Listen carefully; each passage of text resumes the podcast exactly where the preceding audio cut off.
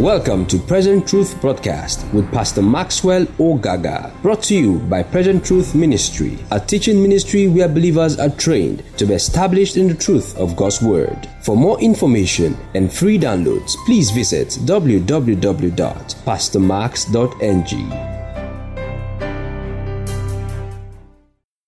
Let's pray. Let's get into the Word. Father, thank you because I'm anointed to teach. Thank you because your people are anointed to receive, and together our faith is built up in the knowledge of the person of Jesus. I pray this morning that insight and understanding will come upon us through your word. In Jesus' mighty name we pray. Amen. Amen. Can you hear me clearly? Everyone at the back, can you hear me clearly? All right, thank you.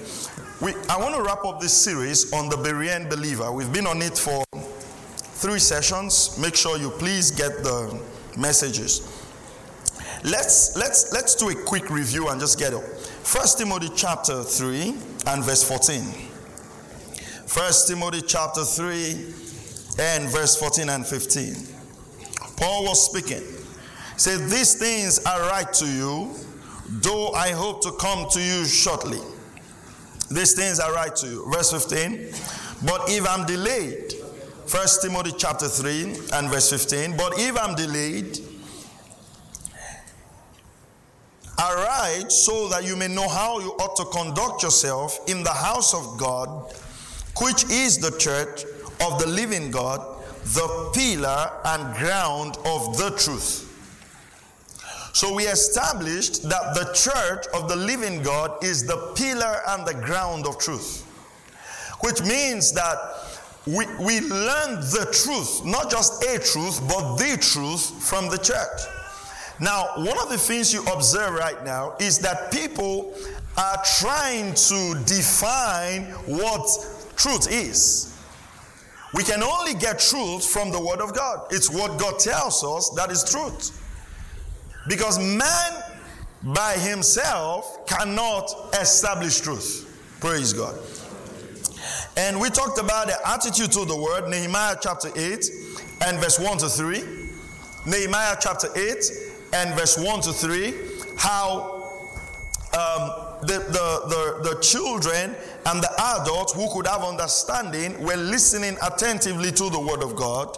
In Nehemiah chapter 8, verse 1 to 3, especially verse 3, the Bible says that from early in the morning to about noon, they were doing what? Listening to the word of God as the as, as Ezra was reading the Word of God. And we talked about learning to spend quality time to receive the Word. And, uh, and I think in, in talking about that, I made mention of the fact that they were listening attentively to the book of the law, and which is what I dealt with on Wednesday about our mind, eagerness of mind. You cannot be in church learning God's word and afford to be distracted in your mind. And afford to be distracted in your mind. And that's what I said. I also said it that as a matter of policy, if I go with my friends to program, or even most times if I go with my pastors to program, I don't like sitting in the same place with them. The reason is just because I want my mind to pay attention to what I'm saying. If not, you can easily get distracted. And if you get distracted, you're not paying enough attention to the word. So we must change our orientation about church. Church is not just a place where we come because we want to mark, you know, the register and say, oh, well, I was in church on Sunday, I made Wednesday service. No, it's a place where we learn about God. So, in as much as we have an entertainment mindset about church, we need to switch that to have an education mindset. That we are coming to learn. We are coming to learn. That's the approach to scriptures. The approach to scriptures is not just, you know, I want to get a good word. No, the approach to scriptures is I'm learning something, praise God, and you have a student approach to it. So I expect, for instance, if you're a member of the local church, that you have a note or somewhere you write all the sermons and you study and you go over the things that I'm teaching you. You become a student of the word. Every one of us was designed to become a student of the word. Okay, in, uh, I, I, talked about incline your ear. What it means to incline your Well, just get all of those messages, right? Let me just go to Acts 17 and start from there. Let's go to Acts 17. Or let's go to Psalm first. Psalm 103. And I'll show you something there in Psalm 103, verse 7. Psalm 103 and verse 7. Psalm 103, verse 7. You know, one of the things I talked about the dark ages when the Roman Catholic priest had the book of the law and um, and people were not having access to the Bible, and so they taught a lot of stuff and all that, and uh, and uh, and Martin Luther, the, the, the German theologian, theologian, came up. This hymn, actually, that we sang this morning, In Christ Alone, they're hymns that were products of those revelations of the justification of faith by Christ. Faith in Christ. That's what brings us into the kingdom of God. You know, uh, and that is something, you know, sometimes when you listen to some of our songs today, if you listen to uh, our current songs, you realize that most of our current songs are not doctrinal, they are not from the word. Praise God. Are you, are you here or you are going home? You are here? Okay, thought you were going. Most of our songs today are not doctrinal, they are circumstantial. Oh God, set me free. Oh God, help me. I almost died and you held me. You know, everything I have is double double. Uh, uh, don't sing that. and then, uh, uh, well, you, you, just break through. You know, when you even if you don't have any problem and you listen to the songs, you almost feel like you have you have a problem. All right. And the reason is because we also have turned singing in church to entertainment, not a ministry. So you realize that there are people in the choir who don't have time for the word, so they don't even know which song is correct.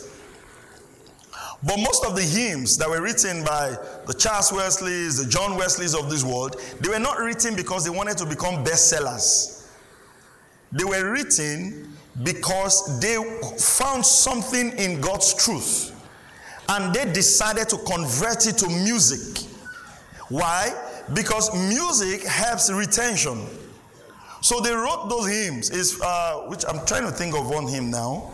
Um, uh, yeah, I, I, remember it, but uh, it talks of Christ being your anchor and the rest and the rest and the rest. But when that hymn was written, it was because the man has lost his whole family. And then he knew that Christ is his anchor, Christ is his stead. So he wrote that out of that. It wasn't just about breakthrough, about those songs were theological songs. And you, you observe again that as we began to move away from deep theological teachings in the church, our music also began to change. Because our music is a reflection of our belief system. Are you following this now? And I'll show you here. Psalm 103, verse 7. He made known his ways to Moses and his acts to the children of Israel. The acts of God are the miracles of God, the ways of God are the theologies of God. So we, we have almost raised a church that's big on the acts of God. So every time we read the word of God, it's what can God do for me, right? Every time we, so it's not about knowing the ways of God, it's about knowing what God can offer. So our songs are this way, our our programs are this way. Our whatever we do is, to, is, is tied towards what? The acts of God. The acts of God. The acts of God, not the ways of God. And it's very simple. We can try it out. If we decide to have a meeting right now and say, well, we want to have a meeting on something, something, something, something very interesting, you'll see the whole place packed full. Praise God. And then, for instance, you say, okay, well, we want to have a conference and it's three days. What's the theme of the conference? Justification. Say, what does that mean? How many of you agree to what I'm saying? Because you don't understand. I mean, are there, can't your pastor select topics? Praise God. Hallelujah. You know, when I um, when we had a camp meeting, I had some of my friends coming from South Africa and we're driving to go eat.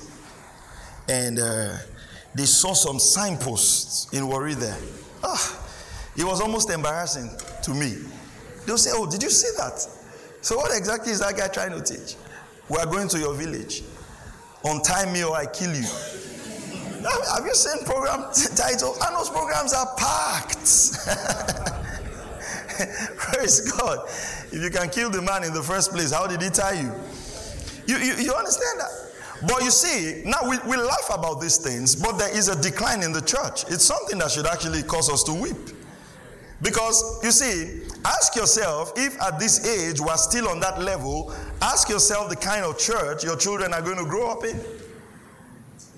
You know, it's very easy for me to teach here. Most times I struggle to teach when sometimes I'm invited to certain places. Because I'm teaching like this, and people are just looking at me like, is this is one a man of God. You know, because you, you, you, number one, you are opening too many scriptures. So, in the first place, when they, you know, call your name, people are excited. After the first scripture, after the second scripture, you just say, they'll just close the Bible. Eh? You know, like, Eh, and we're tired. Say something. Do, do you understand what I'm trying to say?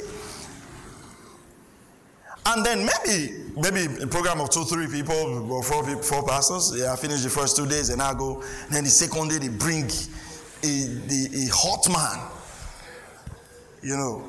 And then maybe only one person will reach me out of the church, for instance, and say, Oh, Pastor, what you thought? I, I really began to see some new light.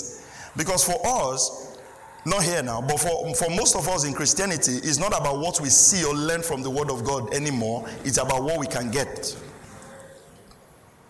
Praise God. Are, are, are you following this? And sometimes also, we must learn as ministers to be led by the Spirit of God. When I was about to sleep yesterday night, I had a vision about this morning service, and I was praying for the sick. And the Lord said, When you go, pray for the sick. So it, it's, it's, sometimes it's not just about you saying, we're going to do this, we're going to do this, we're going to do this. Listen, you must realize that as pastors, we are powerless without the Holy Ghost. I'm not different from you. And I must also be led. Are you, are you following what I'm saying? I, I am responsible to the Lord. Praise God.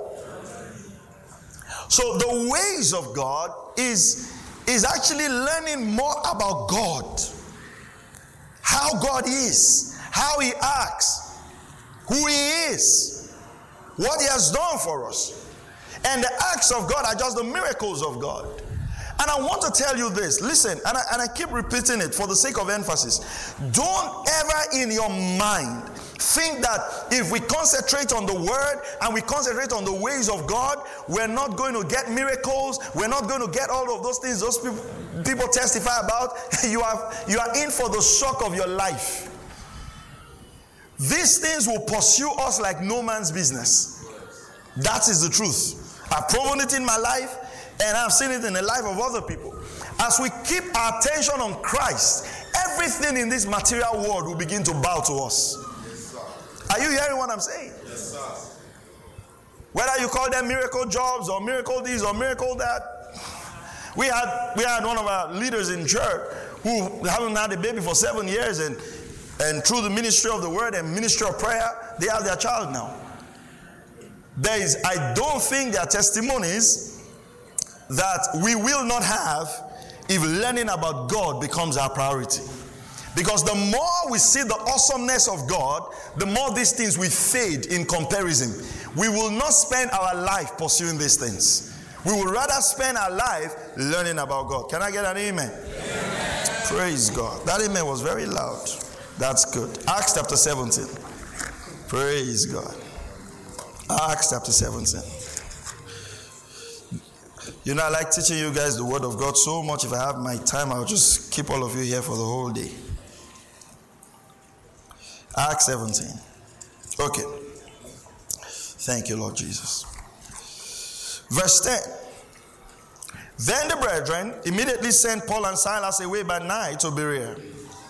When they arrived, they went into the synagogue of the Jews. So they went into the synagogue, what you refer to as church. These were more fair minded or more noble than those in Thessalonica. Acts 17, verse 11 now. In that they received the word with all readiness. The King James Version says, with all eagerness of mind. So I say that your mind is key to receiving God's word. And I gave an example when I talked about this. I said, for instance, if you're in church right now and you washed your clothes and it starts raining, I'm sure for the first three, four minutes, your mind will be where? My clothes. Who is going to pack them? Whatever I'm saying that time will not mean anything to you. So, what that means is if you don't make up your mind to learn, you cannot learn. It doesn't matter who is preaching. Have you realized that after Jesus finished preaching, he will say, He who has ears to hear, let him hear? Do you, you think Jesus was saying, He who has firm blades? What was Jesus saying? If you understand what I'm saying, how many of you realize that many of the things Jesus taught, even his disciples didn't understand them? You know, before Jesus died, he spent a lot of time talking about his death. Spent a lot of time talking about his death. And when he died, you would expect that the disciples would expect that Jesus would be resurrected. But how many of you know that they did not expect it? And in fact, when Thomas was told that Jesus resurrected, he says, I will not believe.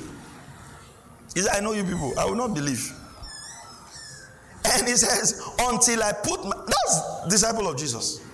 Until I put my hands in the hole of his hand and put my hands in the hole of his side. That was somebody Jesus spent three and a half years. He was not a member of Jesus' church, he was part of the service team. He was a leader, an associate pastor. Guy did not believe that Jesus would rise. That's why sometimes I, I, I, find it funny when they tell some pastors, oh, your church member did this. Yeah, he cannot be. He cannot be. He can be. People can do anything. The fact that they come to church every Sunday morning doesn't make a difference except they decide to act on the word. Are you following what I'm saying? Listen, never get shocked by human behavior. Except a man decides, I will allow the word of God change me. If not, you ask yourself, why are pastors having to commit rituals to perform miracles? I mean, who are you trying to, who, who is the miracle for? Do, do, do you understand what I'm saying?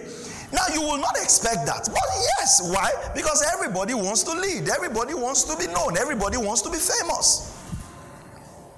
And that is why, even as a minister of the gospel, if your cure and your lust for fame and honor and notoriety among people is not dealt with, you will abuse the word of God to your own personal gain. So, your mind is critical to becoming like Christ.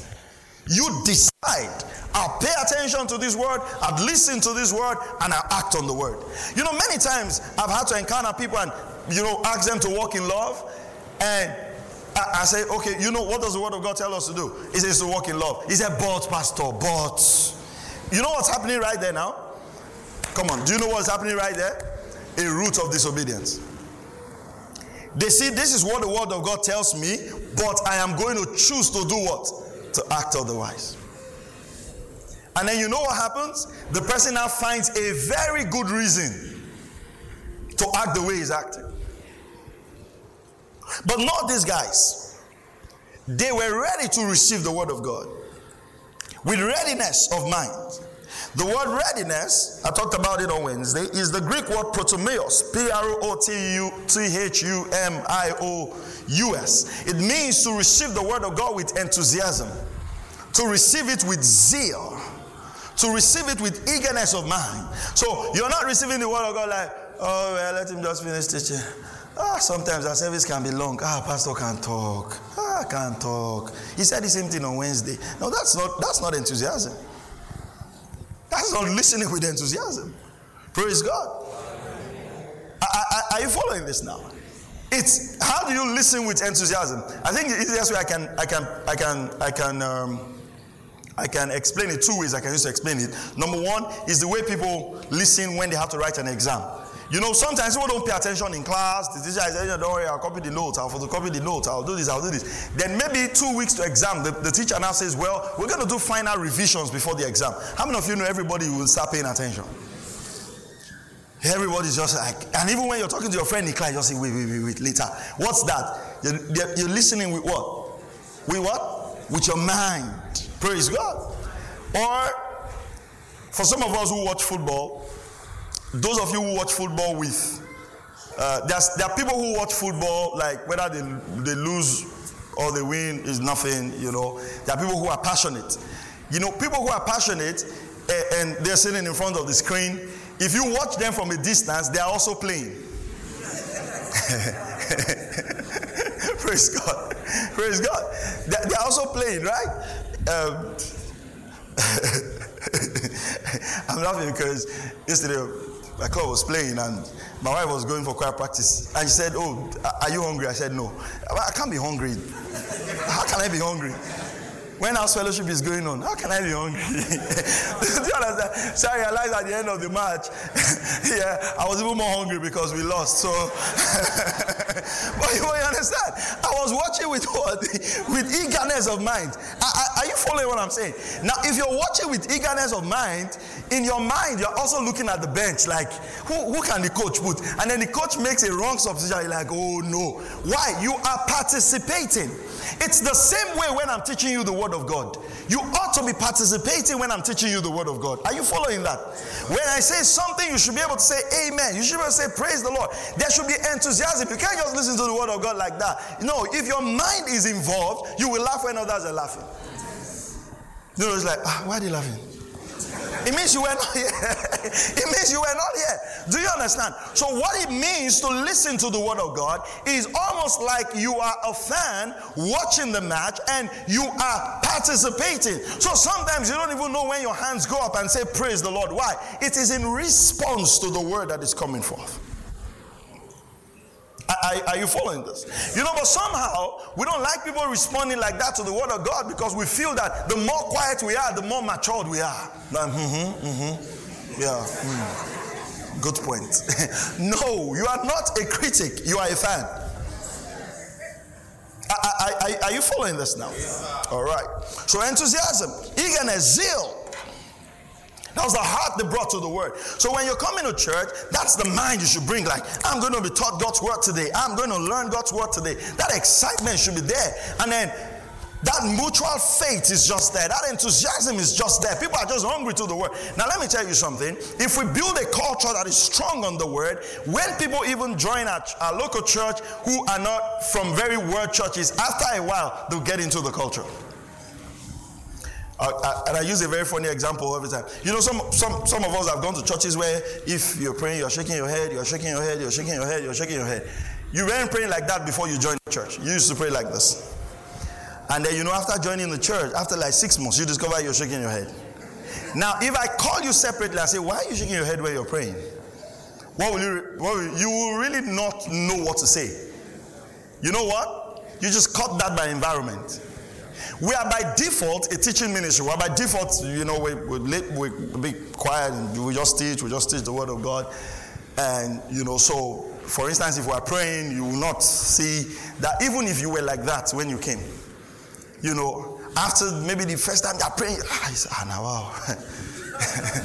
you know, after a while, you too will just do what? You just fit in. So, what that means is most of us are products of our dominant culture. So you discover that somebody comes into a ministry, the first month, the second month, their appreciation for the word will begin to go up. I remember someone telling me that, well, when I came to this church, that was the first time I really now started really opening my Bible and following. Because then you have people who just read one verse of scripture and preach three hours from that one verse. I said, Jesus crossed over to Jericho. He crossed. I said, He crossed. You are crossing. You are crossing. You are crossing. I say, like, from where to where? You, you, you understand? If you come from that kind of. if you if you come from that kind of background, sometimes you just ask yourself, what's the need to carry Bible to church? Because it will be one word. You know, there's nothing to. What are you going to write now? Jesus crossed over. I cross. You cross. We will cross. We have crossed. You, you, there will be nothing to write. Uh, do you agree with me? Now you understand that but then, if you also now come from a word church and you sit in that kind of atmosphere, you're asking yourself, why did Jesus cross? When did he cross? What's the Greek word for crossing? Do you understand? So you realize that the culture of the local church is framed by the mindset that the pastor is releasing. Now, this is my point.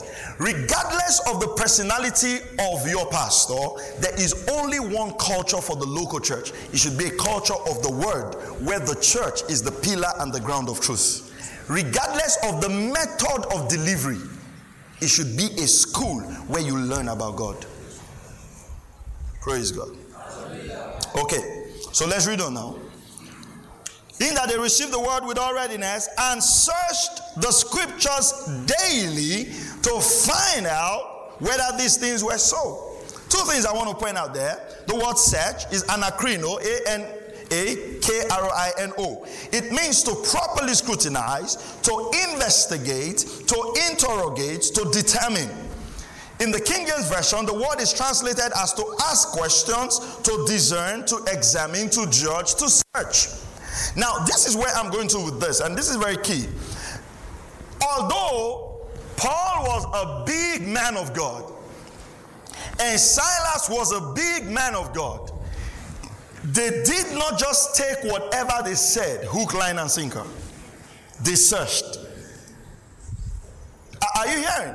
Man, I've sat with believers and I said, let's open the word of God. I said, but that's not what Papa said. I said, yes, but Papa didn't write the Bible. But you know, they were not trained to think from the scriptures. Praise God. And amazingly, sometimes even pastors.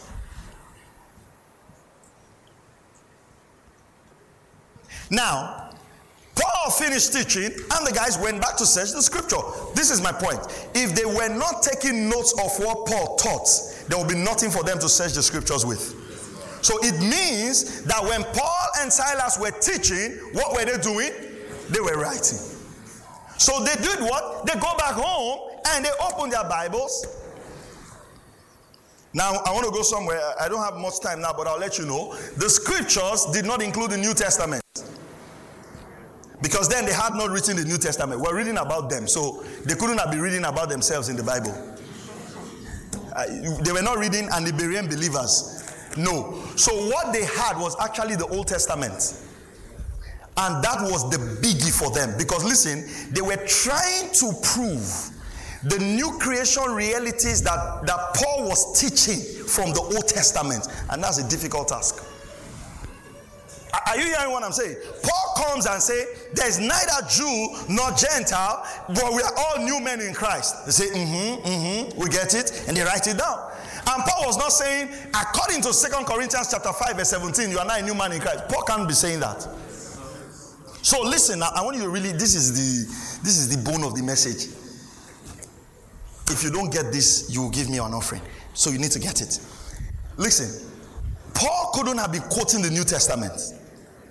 So Paul was teaching them a truth that had not been written. So they had to listen to it.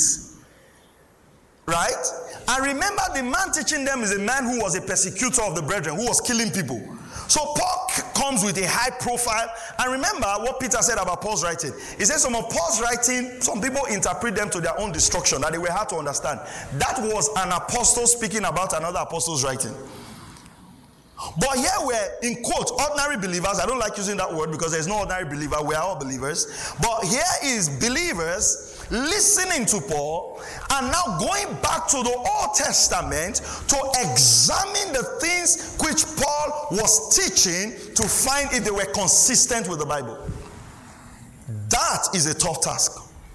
That's not a task for you. You, you know why the, the, the the scriptures is dedicated to them in just two verses, and Paul uses them as an example. Do you know how many churches Paul planted?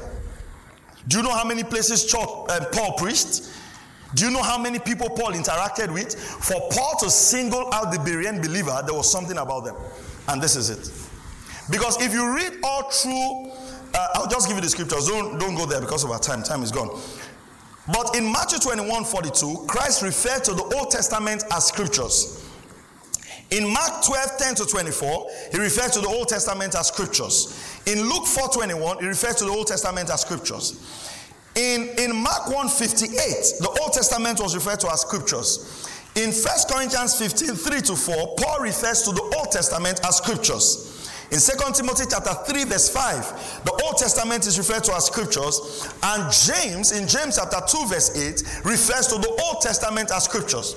So when the Bible says that they were searching scriptures daily, it did not mean they were searching the Bible.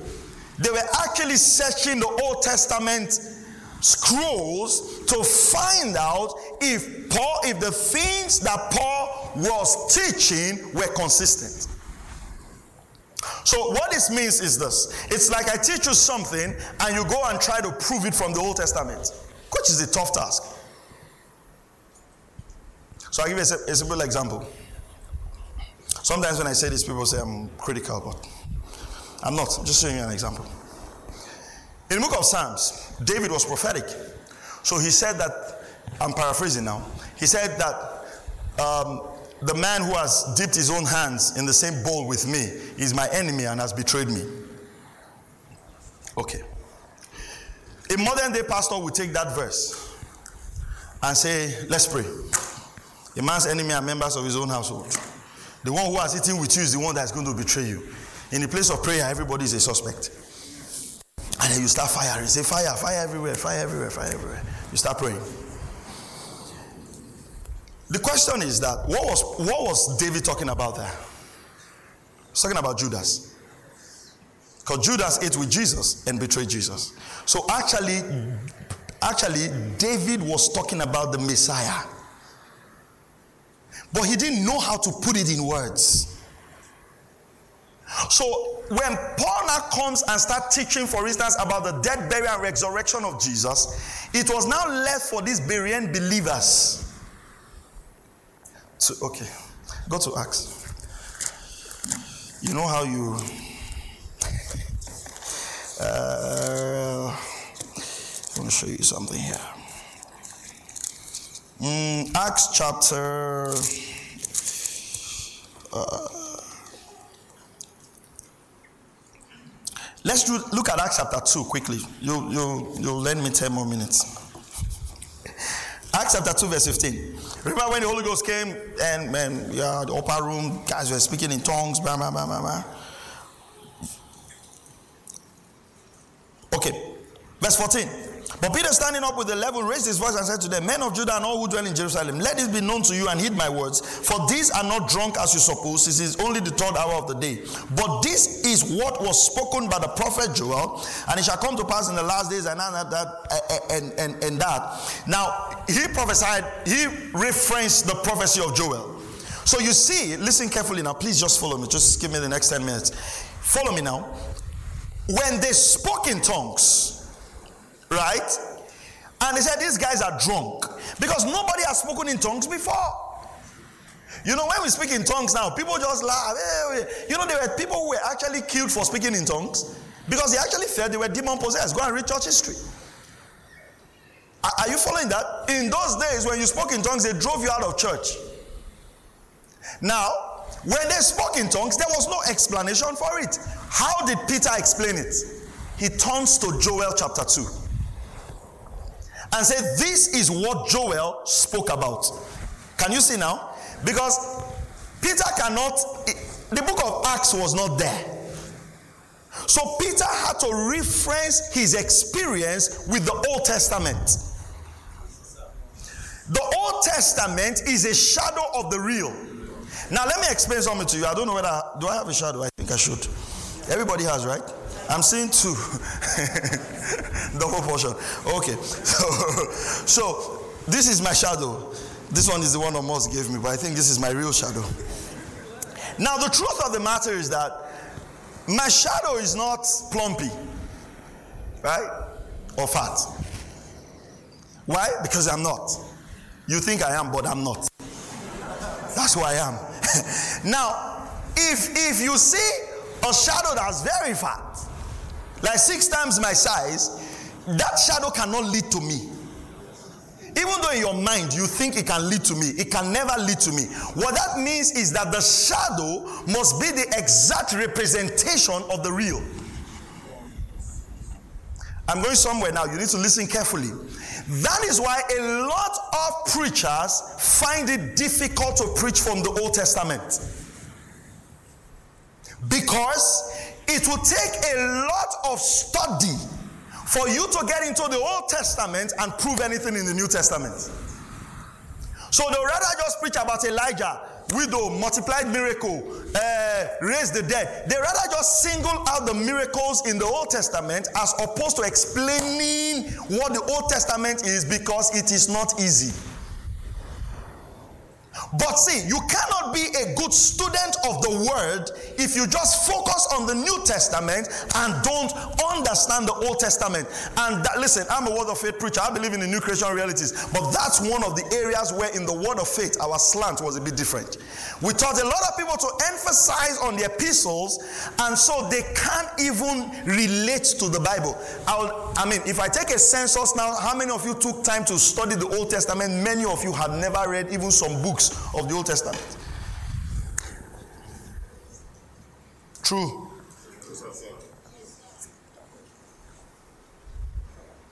So I give you an example. When the children of Israel crossed from Egypt to Canaan, what was he talking about? Was he talking about the fact that God delivered them? It can be the fact that God delivered them. But the truth of the matter was that that was a shadow of the fact that we were saved from the world. Are, are, are, you following what I'm saying? So it will take, so the acts of God is the fact that they were delivered. But the ways of God was that that deliverance was a foreshadow of the fact that we, in bondage to the world, were going to be delivered and be set free by the blood of the Passover lamb. Now, who is the Passover lamb? The Passover lamb is now Jesus. So when Paul was now speaking, he says, Christ, your Passover lamb, has been crucified for you. Now you have been justified. The Berean believers can now take the Bible, the Torah, go back and see how the Passover lamb was applied on the doorpost of the of the Jews, and that how that how that became the deliverance from them from the hands of Pharaoh, which is a type of Satan. Are, are, are you following this now? Yes, so it is why we use it in application as a scripture for protection. In the real sense, it is a scripture for salvation. So you see that we are all built on the application and then we miss the theology in it. And then once you are beginning to bring the theology into perspective, people are saying, eh, but, but are you not saying, are you not saying when armed robbers come, we cannot say, the point is that was not written for armed robbers. It was written to believers to teach believers about God. That if you have faith in Christ and in his blood, you will be saved from the death that goes on in the world. And that salvation primarily is the salvation of your spirit. Are, are you? Yes. Okay. Are you, are you still here? Now, I'm, I hope you get my heart in this, because then I get a lot of messages and people tell me, please don't send me anything. Look, look at this. Look at this now. Give me five more minutes. No, it's 10. It's just 4. I'm looking at my time. Don't worry. I said 10. It's 4. So it's 5. Six more minutes. Look at this. When the tempter came to Jesus, what did Jesus quote? The Old Testament. Jesus didn't quote, I am Jesus. Don't you know me? No. We don't know you. What did Jesus quote? He went back to the Old Testament and quoted from Deuteronomy. Are you understanding that? How did Jesus know all of that? Listen to me. Well, let me not go there now because then people are going to say this, but look at him. Jesus was 100% God and 100% man. Someone say, How do you know? He was hungry. God doesn't get hungry. He ate fish. How many of you know Jesus ate fish and bread? That meal a Jesus combination fish and bread the first burger in the scriptures. It will change your life forever. Try it. Roasted fish and bread, it will set you free from all forms of hunger. But look at this now.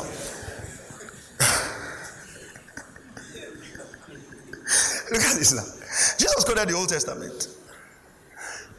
And in using, let's look, I'm going somewhere. In using the Old Testament, Satan quoted the Old Testament but misapplied it. Are you following this? So in the listen, listen, listen very carefully now. Get your catches out. The temptation of Jesus was not in the understanding of scriptures, it was in the application of scriptures. Because Satan quoted, Jesus quoted. The question is, how do you apply it in context? Do you know James says that even the devil believes the Bible?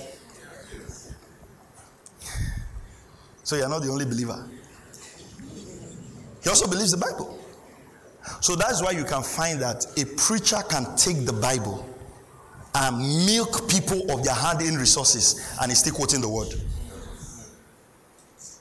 He will say, Bring this seed to the apostles' feet. Here, here, this is the apostles' feet. We know that the seed was brought to the apostles' feet. But then we also know in Acts chapter 6 what that seed was used for. It was used for the brethren. Are, are you following that now? So I can quote that scripture and stop there. Or somebody now say, bring your Isaac offering. That's not to say you should not give, because oh, I'm going to talk about giving next month. Uh, say, ah, I like this church. Ah, pastor does not does not like money. I like money. Uh, ah, this church they don't even take tithes. We take tithes. Uh, this church they don't collect offering. We collect. We collect rightly the way the word of God say we should collect. Is that okay? Because uh, and now say we're, we're, not we're not taking tithes. How can we not take tithes? now, now look at this now. You pick up Isaac. You pick up Isaac. And then you now say, Bring all your Isaac offering to the altar. Bring the Isaac offering. You're the one that will pay you. And then you bring the Isaac offering to the altar. Now, the truth of the matter is that, like I mean, I asked one of my fellow pastors. I was in a meeting and they collected Isaac offering, and was, I was going. I asked, I was, Do you know this Isaac offering, for instance? You realize that God didn't take it. I know for some of you, I say, eh, not true. Yeah, God didn't take it. God saw his heart and God provided for himself a lamp.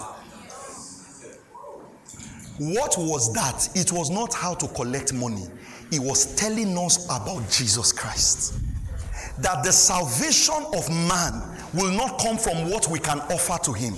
But once we decide to offer our life to him, God will on for himself hang his son on the cross on our behalf. And he will accept the sacrifice of his son from us just as he accepted Isaac from Abraham. So he wasn't teaching how to give money, he was just teaching us how Jesus would come. That in salvation, it is God Himself that will provide Himself. So the fact that Isaac was sacrificed on the altar by Abraham was what Jesus was what the Bible was talking about in John chapter 3, verse 16. That for God so loved the world that He gave His only begotten Son, that whoever believes in Him will not perish but have everlasting life. So this was what the Berean believers were doing. They were finding out what Paul was teaching if it was consistent with the things in the Old Testament. Because the Old Testament is a shadow of the new. Ah, are you, are you following this now? Can we teach sacrificial giving? Yes, but not that scripture. Because you can have the wrong scripture and the right application, and you can have the right scripture and what? the wrong application. So, scriptures is not just something you handle carelessly. You have to be sure that things are consistent. Praise the name of the Lord. Because when Jesus met them on the road to Emmaus, you know what he told them? He said, Listen, beginning from the prophets and the law, these all testified of me. Everything in the Old Testament was pointing to Jesus. Jesus is coming. Jesus is coming. Jesus is coming. When Isaiah prophesied, was pointing to Jesus. When David sang, it was pointing to Jesus. Everything in the and I can take you from Genesis to Revelation that everything was pointing to the coming of Christ as the Messiah and Redeemer of man. Praise God.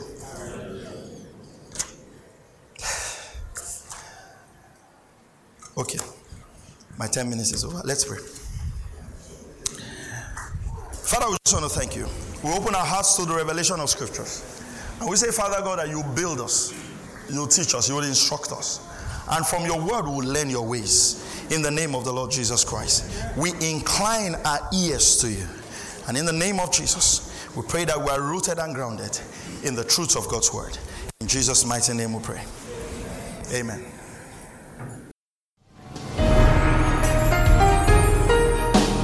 Thank you for listening to Present Truth Broadcast with Pastor Maxwell Ogaga. For more information and free downloads, please visit www.pastormax.ng. We would also like to hear from you. Send us an email info at pastormax.ng or call 0805 888 7575. God bless you.